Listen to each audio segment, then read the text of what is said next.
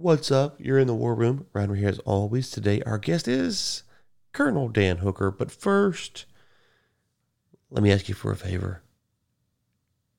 Go to warroommedia.com, sign up for the newsletter. That's right.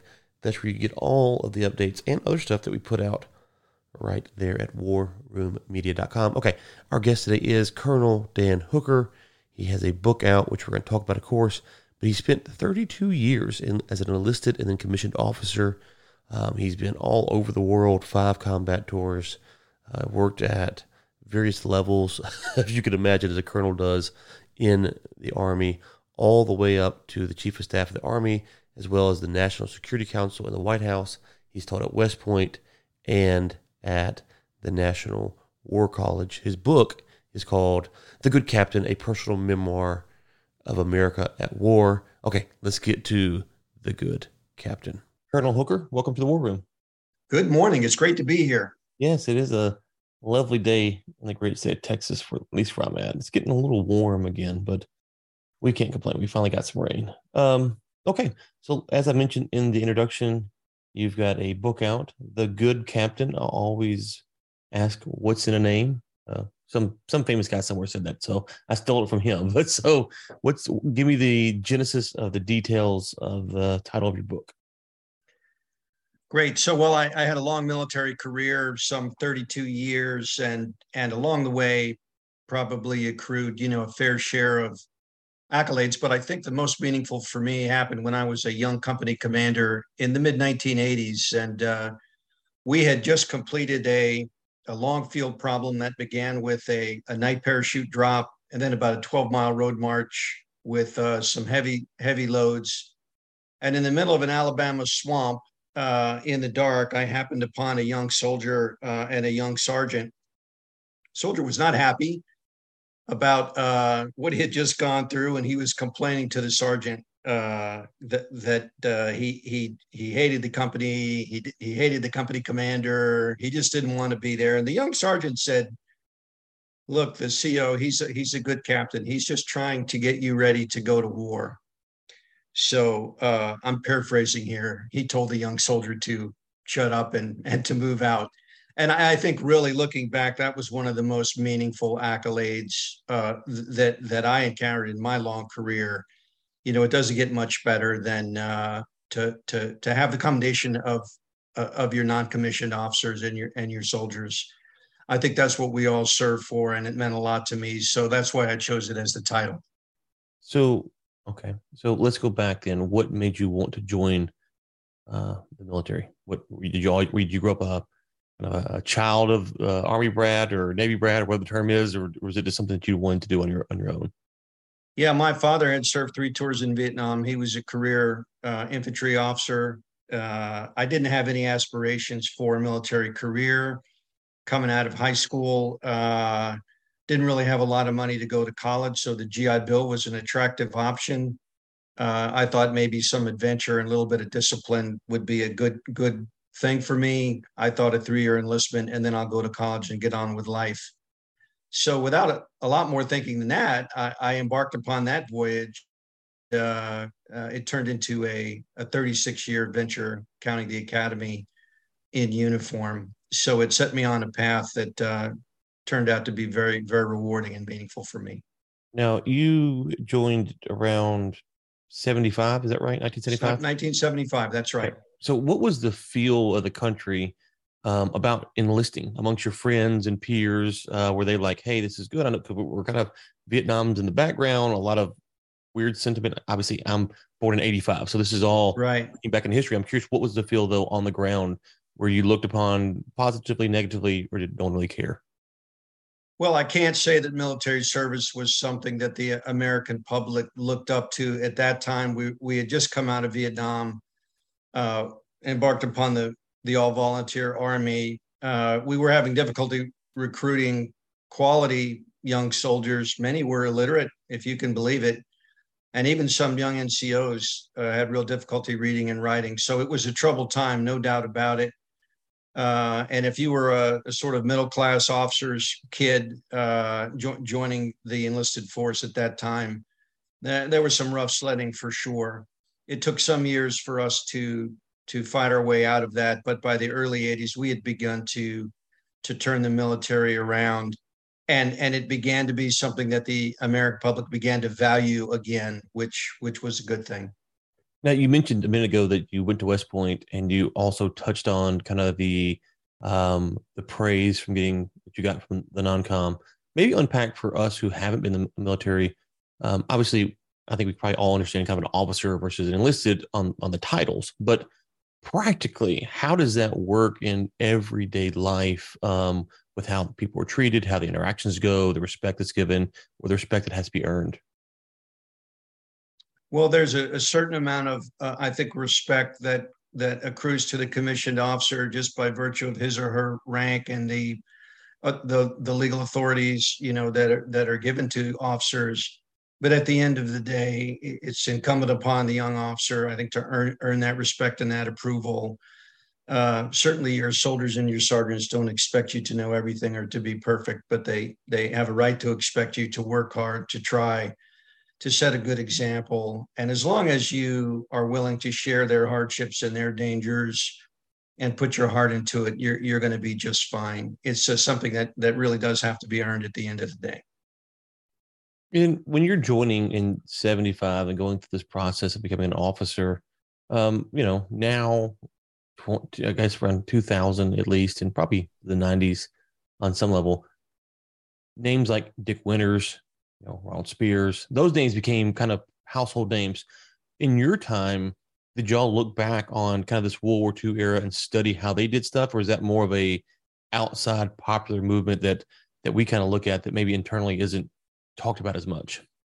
No, I, I, think we did. I mean, amazingly, some World War II veterans were still on active duty when I when I joined the military in 1975. You know, we had been brought up on TV series like uh, Rat Patrol and Combat, you know, when we were kids in the 60s. And I think we did look up to the World War II generation as, as sort of role models, uh, something to aspire to. Uh, Band of Brothers had not come along yet, but we all knew who Audie Murphy was. and we we acknowledged you know the amazing achievements of that generation and and at least for those of us in uniform i think we wanted to be like them yeah and so in your career, we're going to get to some of the different spots that you've been, but maybe walk me through this transition of you're enlisted, it's not a career, you go to West Point, you become full time. What made you decide to go all in? Yeah. Well, I, uh, as I say in the book, I, I began as a private. I, I was a, a, young enlisted soldier, a paratrooper in the 82nd Airborne Division. And after a short while, I was encouraged to apply to the West Point Prep School, which is a one year uh, course that's intended to provide an opportunity for, for bright young soldiers uh, to compete to, to get into the academy. I went to the prep school, that, that worked out well. And by the time I got to West Point, I, I now had the academic preparation that I probably lacked coming right out of high school. I'd had a taste of the military with all of its problems. You know, the military life appealed to me. And after the investment of four years at the academy and then a minimum, you know, five year commitment after that, uh, it set me really on the path towards a, a career. And by the time I had made that transition, from private to cadet to junior officer, put on captain's rank, I was pretty sure that that this was something I wanted to do for a lifetime. We were in the Reagan administration. Funding was picking up. The military was improving and getting better. American people were were were starting to look up to the military again, and and it was an easy decision for me to remain in uniform. Okay, describe for us October twenty fifth, nineteen eighty three. Well, that was the beginning of the invasion of Grenada. I have to say, it was a thunderclap surprise uh, to us in the 82nd Airborne Division. It really was no advance warning. The the Beirut bombing had happened only two days before, and I well recall. Although the standard uh, at that time was to get our first battalion in the air in 18 hours, the first battalion actually was was airborne in only 12 hours. So very little time to prepare uh, or to plan. Uh, and the good news is we managed to rescue all of the American students and to sort of restore stability to the island. but in Grenada uncovered a, a lot of problems uh, that needed to be addressed in terms of joint operations, how we trained, uh, and and and it was a laboratory for us to to learn to get better. Uh, there were a lot of problems associated with that operation, which we were able to iron out. I think you saw in the invasion of Panama that we had come a long, long way in only five or six years. So Grenada was a learning experience for all of us. So you you say that um, it was kind of quick, and you you know you kind of caught off guard. What were you doing leading up to this? Were you training for something else? Did you said you caught you off guard? So what were you doing? You know, on October twenty fourth or twenty third, or you know, uh, September. Right. Well, we at that time we were still focused and oriented on the Soviet Union as the primary military threat, and so most of our training was was oriented that way. The previous year, my battalion had participated in the Reforger exercise, which was a massive annual exercise where we we flew some units from the states, but but mostly we exercised the the huge U.S. Army Europe force, which existed at the time, almost a quarter million soldiers. So the expeditionary kind of operations that we conducted at Grenada were were uh, were new for us, not something that we had focused on. And from a soldier standpoint, is that disorientating? Thinking, okay, we're preparing or thinking about a potential conflict with the Soviets um, on some level, and then you have this radical shift, and you kind of have to reorientate everything, or is it normal course of battle? You've kind of been training, and so therefore, different environment on some level, but you can adapt pretty quickly. How, what's that mentality like? I think at the small unit level, it's much the same. Our problems were mostly at the big unit level and at trying to coordinate with other services. So we had a lot of friendly fire casualties, a lot of friction trying to to to coordinate boundary changes between the Army and the Marines, uh, those sorts of things. We just had not practiced that in peacetime very much, and we had no opportunity to rehearse or really to plan before before the invasion of Grenada. So most of our problems fell into that basket. How does the Army help someone go through a friendly fire incident? Yeah, it's not easy. Uh, uh, they're never completely avoidable, really, in any war or conflict. It really is a commander's nightmare. Uh, it hits the unit hard when it happens. Of course, you immediately try to walk the dog back, do a, a detailed after action review, try to figure out what went wrong and why it went wrong so that you can correct that the next time around. And of course, you learn by doing. So you get better every day in the middle of a combat operation. But friendly fire is a, a tough one for sure. And it hits everyone very, very hard. What surprised you about Grenada? Well, you know, really the complete absence of intelligence. I remember uh, we were asked to find out who the Spanish speakers were in our platoons course, they don't speak Spanish in Grenada. It's a Commonwealth country. Uh, we didn't have military topographical maps, so they they used blowups of Michelin tourist maps uh, with our superimposed military grid system. That didn't work very well. We really had no idea where the American citizens and medical students on the island were, so we kept bumping into them. Uh, the almost complete lack of intelligence was the was the biggest surprise I think for all of us. Uh, I don't think it's been repeated since we've gotten a lot better since those early days. Is that from hubris? I mean, how does this lack of intelligence uh, in sending men to potentially die? How does that happen? I think it was a combination of uh, a, a, real focus on uh, big unit war against the Soviet Union and then just the extreme haste with which the operation was mounted.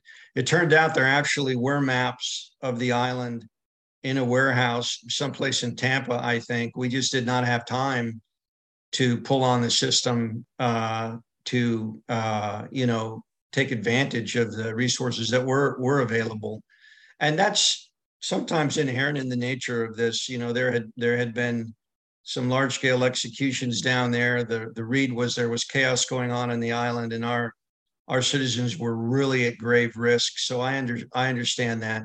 Sometimes you're not going to have the intelligence that you'd like to have in, in a in a rapid deployment unit, and you just have to figure it out on the ground. So, what lessons? Um, you know, you, you said that the, the intelligence y'all kind of cleaned up, um, but maybe some lessons for the general public on um, when they look back at an event like uh, Grenada that that that perhaps um, we weren't there. We don't know. What, what are some takeaways that we should yeah glean from that? Well, I think uh, maybe the biggest one is it's it's really important for the services to train together in peacetime. And I have to say, even to this very day, generally the services, although they, they won't admit it, they're re- they're resistant to that idea. So if you're an Army unit and you'd like to train with Air Force close air support, it's going to be very very difficult to set that up, or naval gunfire, or or, or even with you know sister Marine units. We always seem to end up fighting shoulder to shoulder with the Marines in wartime, but we almost never train with them in peacetime. And this is the services trying to be, in a way, insular and to perhaps preserve their own freedom of action. But joint training is is so important. And you don't want to have to figure all that out on the battlefield. You'd really like to practice that beforehand. Is that because, and this is from ignorance asking, um, when I think about World War II, you kind of have the European theater that's mainly Army led. You have the Pacific theater that's mainly Marine led. Obviously, the Navy's kind of on both sides because they're moving people around and whatnot. Um, but is that kind of maybe where some of that started, which is you you have these large theaters of war and one fighting force is predominantly the one there leading it, um, and so therefore the kind of cross training is is kind of um, not thought to be as important.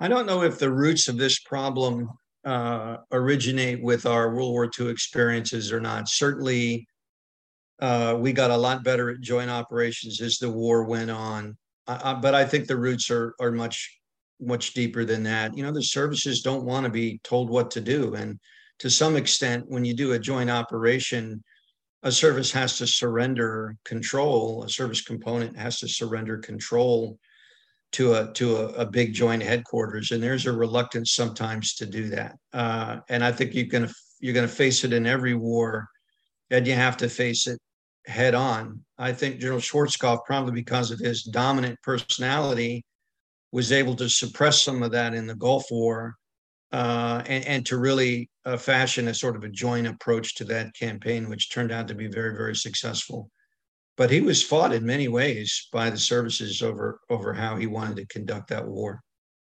So, based upon the rest of the stuff about to get to in a second, where does your time in Grenada rank um, as far as difficulty um, of, of, combat or, or things that you saw?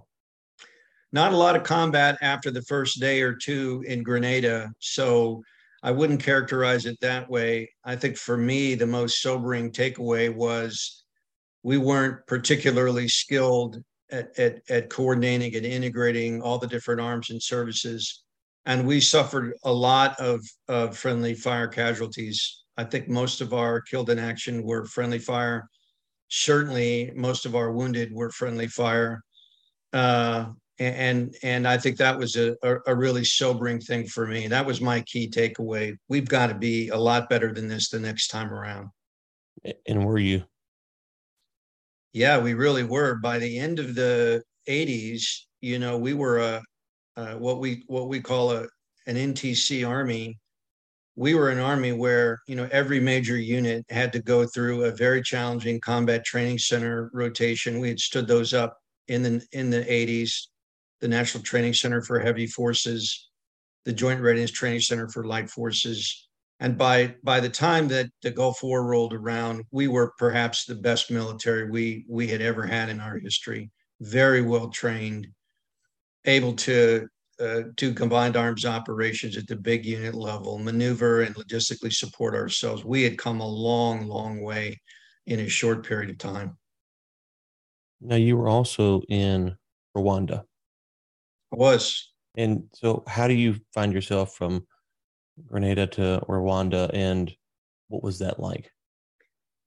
Yeah, I had just arrived in Vicenza, Italy as a young major. I, I, think five days after I arrived with a wife who was seven months pregnant, I was asked to get on an airplane and go down. We were one of the first responders immediately after the Rwandan genocide.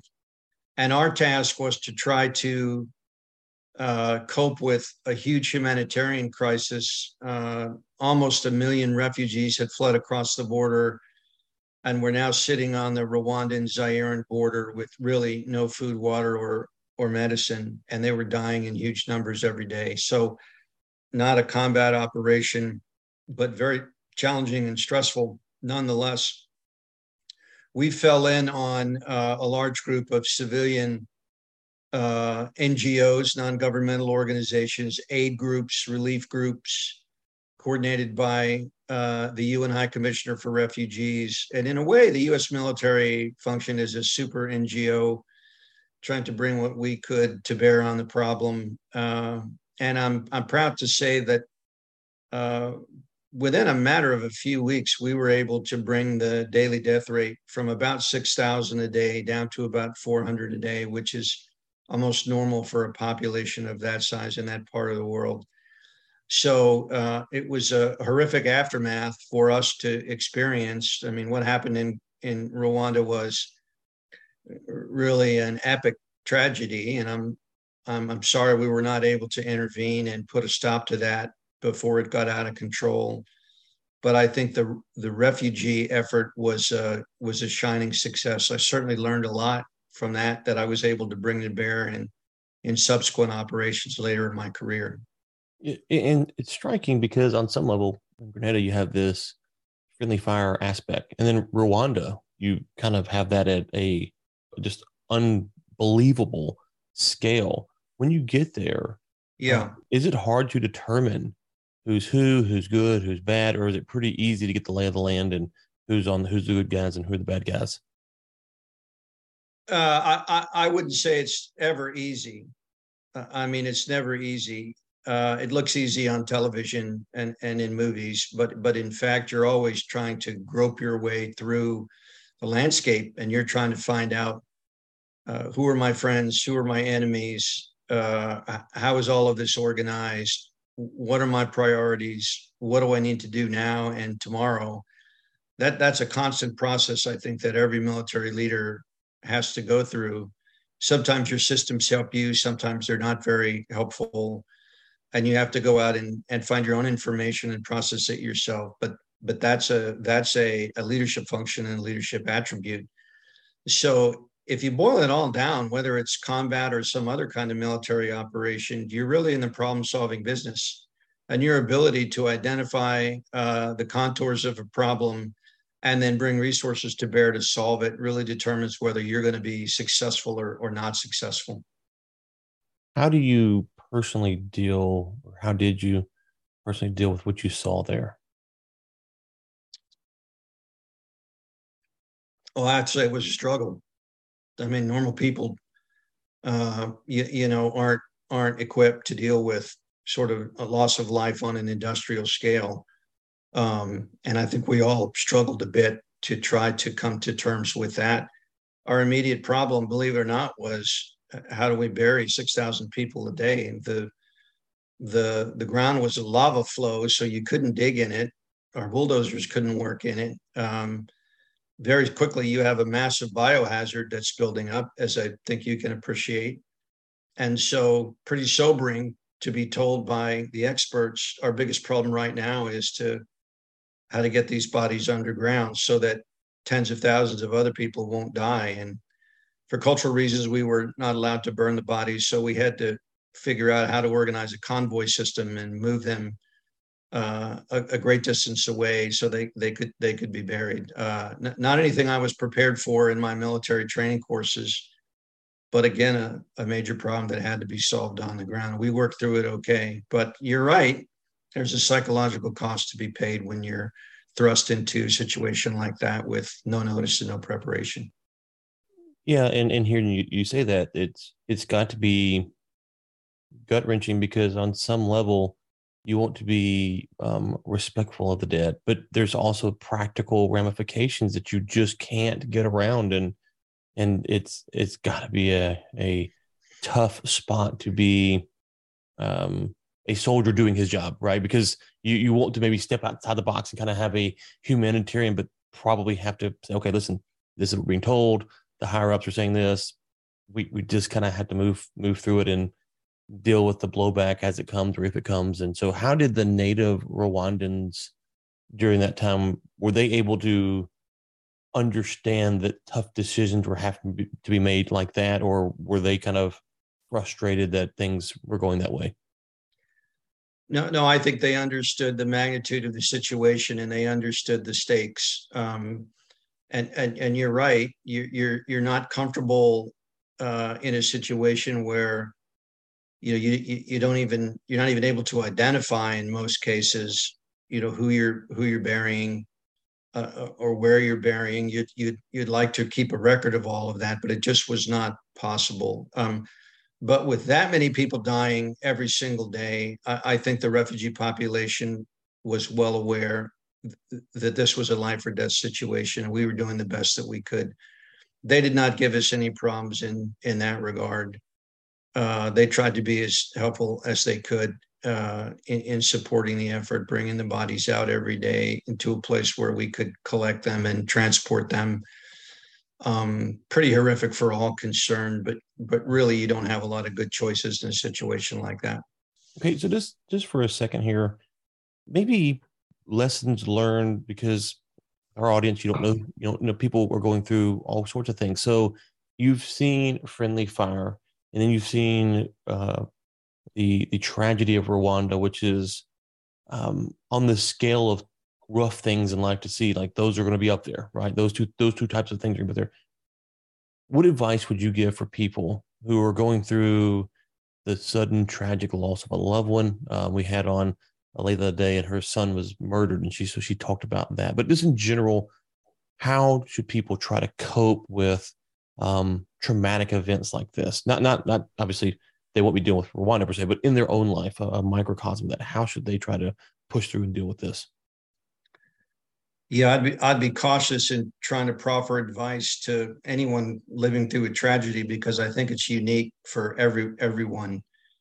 Um, in the context of the military profession, I think it's helpful to teach our young soldiers and our young leaders look, this is a hard world you're entering and you're going to see some tragedy. You're going to see some hard things and some bad things. You're probably going to suffer loss. And you need to understand that that's the world that you are embarking upon. And you need to mentally prepare yourself for that. Uh, and you need to think about uh, how you're going to cope with that in advance. Draw on the strength of your your friends and your fellow soldiers uh, and concentrate on what you can do to mitigate the damage uh, and reduce the damage and keep the level of suffering as minimal as you possibly can. Those are things that you can do mm. uh, to try to cope with the situation. But I, I, would never try to tell anyone that it doesn't come at a price or a cost because clearly it does. Absolutely, you can't. You can't. Yeah, I think that that's kind of the the maybe the problem that we've had um, with some of these larger conversations is ah, just you know grab yourself by your bootstraps and grit it up and uh, move forward. It's like well, that's just not that's not practical. But um, agree that there is a sense of which um, community, friends, loved ones coming around you, helping you take one step at a time, and, and, and you know trying to think through about you know what happened or, or you know how you lost a loved one or where it might be and, and moving forward. So, okay, tell me where you were September 11th, 2001. I was working in the Pentagon. I was the aide de camp to the Secretary of the Army, Tom White, great American. Uh, we had just seen the the Twin Towers attacked. Uh, he had a meeting uh, at a location just outside the Pentagon with the Reserve Forces Policy Board uh, he decided he probably ought to keep that meeting. It was, it was, not thought that there was a threat to the Pentagon. And, and as we were at the Army Navy Country Club, about a mile or two away, we saw the plane fly right over, over our heads and disappear behind a hill and crash into the Pentagon. So we immediately returned, uh, entered the building, went, went into the Army Operations Center, which is about three floors below ground level and for the rest of the day attempted to uh, respond to this to this tragedy. The Army Chief of Staff was on international travel, as was the Chairman of the Joint Chiefs. So it was a, a pretty hectic, pretty hectic day. And I describe it in some detail in the in the book. Uh, I have to say it was a it was a stunning event that was just so far outside the bounds of of our experience or what we could imagine that in a way we were all stunned from the president on down.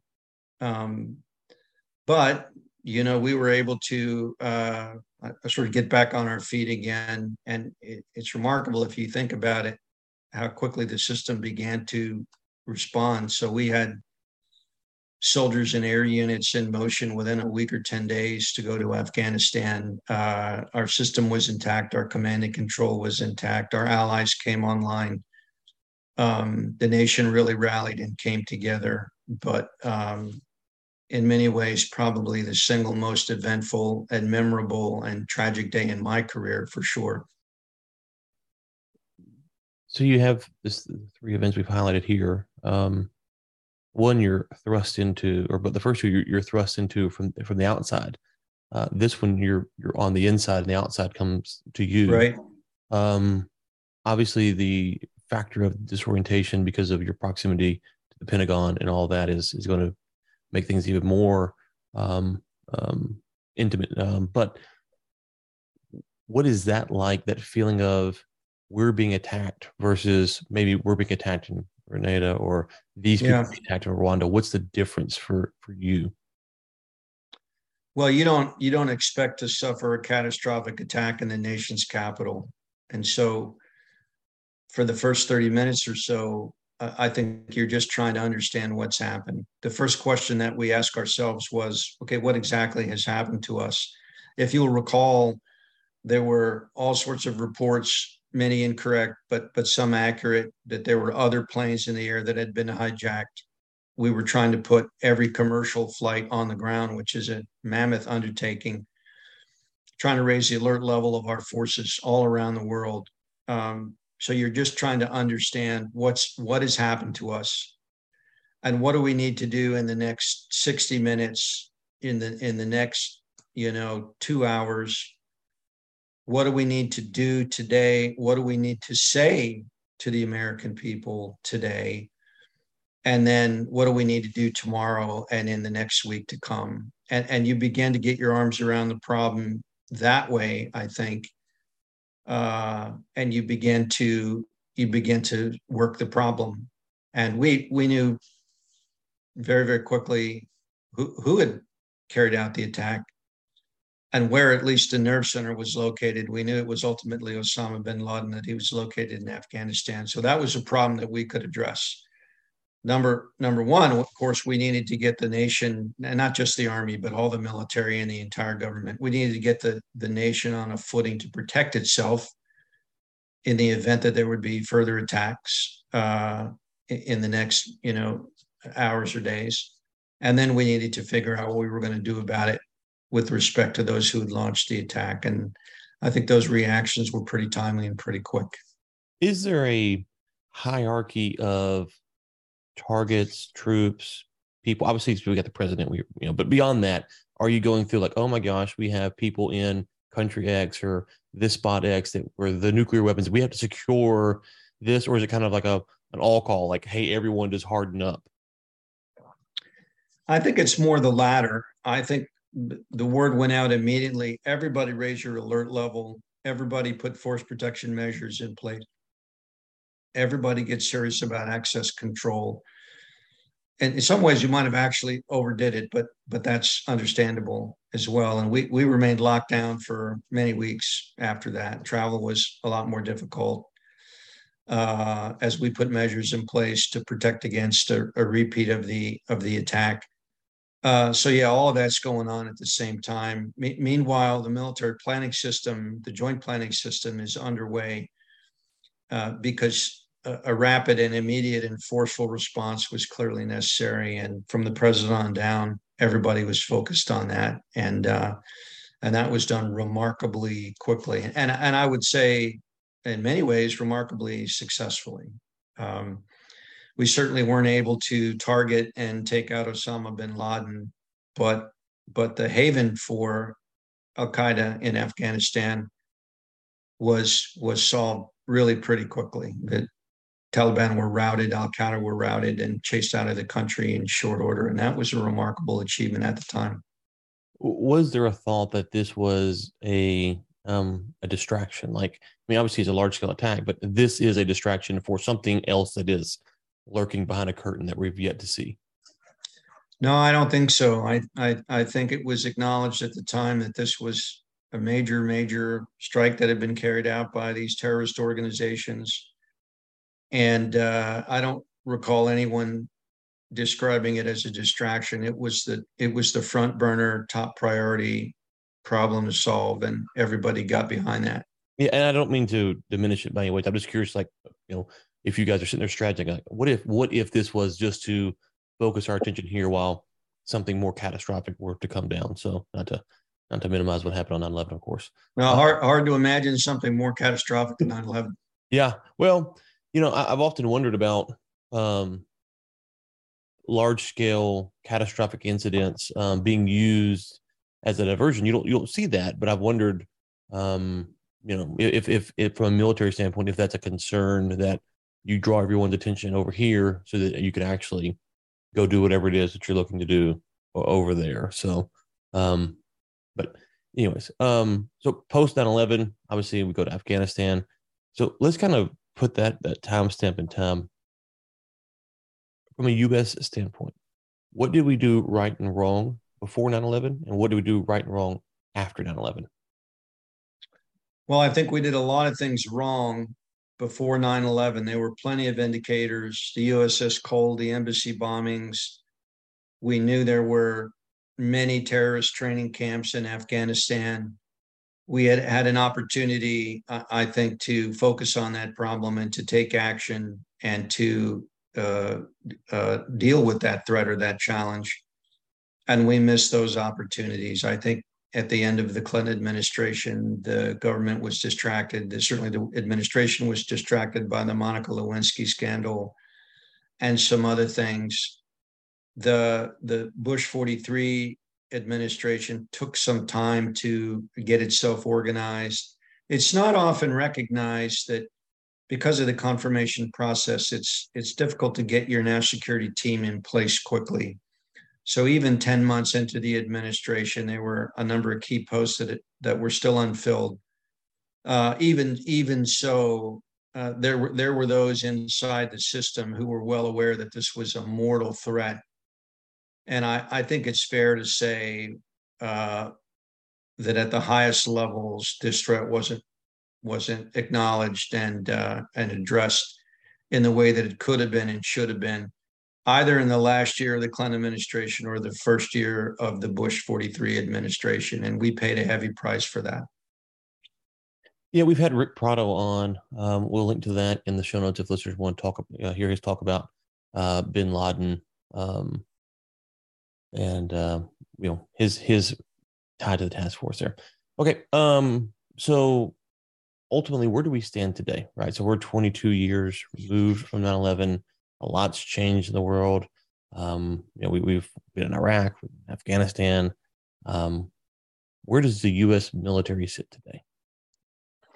Yeah, great question. Um, well, there's been, I think, a conceptual acknowledgement and understanding that that we have moved from an era of sort of counterterrorism and counterinsurgency into an, an era or return to an era of great power competition. But in some ways, I have to say, I don't I don't think we've been uh, quick enough to adapt to that reality. So what do I mean by that? Well, as we refashioned for sure our our land forces in the global war on terrorism. You know, we we took down a lot of our heavy forces, a lot of our artillery, a lot of our tank forces. Uh, we eliminated air defense, you know, from army divisions, and we began to talk about great power competition in 2015 or 2016. But in my opinion, we've not corrected those deficiencies. So we're focused a lot on what we think we want to field in the 2030s, but we've not regained those capabilities that are important for right now and tomorrow. Uh, in in some of my publications, I've tried to make the point that you know, a military that's postured to win in 2035 is is great, but it's not particularly relevant if it's defeated in 2025. And with with Russia, with China, with North Korea, and with Iran still remaining very much on the radar screen, I think we need to get more serious about regaining those lost capabilities and then raising our ability to fight jointly to another level. We still have many of these same problems. Army units don't really train with Air Force units in close air support and air interdiction, as an example. The special operations community is sort of walled off from the conventional force. So almost never trained together. These are the kind of things, the nuts and bolts, if you will, that I, I wish we would pay more attention to right now because uh, the, the, world remains a dangerous place. And as we see in U- Ukraine, and as we could see in the Indo Pacific region any day now, we could be called upon to do some big, big things. I'm just not sure we're ready to do that. So we recently had on Noam Chomsky, and he argued that um, he doesn't think that China is actually changing their stance on the one China policy and looking to invade Taiwan. But you seem to, we had on General Spalding who said, as soon as October, we might could see a Chinese invasion of Taiwan. Us sitting here, how do we try to read the tea, tea leaves to figure out what might be coming? Yeah, look, I think if you're a military planner, it's incumbent on you to be prepared uh, to deal with the major threat. Uh, you can't sit, you know, inside the the Chinese government and and say that you know what they will or they won't do. We, we, we know what they want to do. We know we think we know what they're capable of doing, and I think we have to plan and posture against that reality. Uh, when people tell me they know what Putin is going to do or or they knew what Xi is going to do, I, I, I just say, listen, there's there's just no way you can know. So you have to prepare for the biggest threats to your vital interests. It's incumbent on us to do that right now. Now, the good news is we have a lot going for us. We've got a, a very, despite what you hear in some corners or circles, we've got a dominant Air Force, we've got a dominant Navy. Uh, the Army less so, but but Indo-Pacific is in particular is not not really a land theater so much as it is a maritime and air and space theater. China is surrounded by a lot of countries that are worried about it, and they are militarily significant powers. Think about it Japan, Australia, Vietnam, um, Indonesia, the Philippines, India. When you add it all up, it's a pretty formidable array. None of them want to be invaded or occupied by China. So you have the makings of a real traditional balance of power system there with the United States providing sort of space, intelligence, air, and maritime power to balance off against China. I think we're in good shape as long as our allies and partners cooperate and we approach the problem with a firm resolve. Um, we we remain far and away the greatest economic and military power on the planet. It, we just have to act like it. I suppose is how I would put it. Okay. All right. The Good Captain, again, is the book. We'll link to that in the show notes. Anywhere else you want us to send listeners to or um, social media, websites, like that? No, I, I, don't think so. The book's available on Amazon. Uh, if you if you're interested in a view both from the trenches and then sort of from the high level policy strategy point of view on all the major conflicts that we've been engaged in from the early 80s, you know, up, up through the end of Iraq and Afghanistan. I think you'll find it a worthwhile read. All right, Colonel. Thank you for your time today and uh, best of luck on the book. A great pleasure. Thank you. All right. That is Colonel Dan Hooker on the War Room. Let me know what you think at warroommedia.com. I'd love to hear your thoughts on this as we covered some touchy subjects, of course, today um, anytime you talk about combat, of course, you're going to touch on something that is a little bit sensitive. So, love to hear your thoughts. WarRoomMedia.com.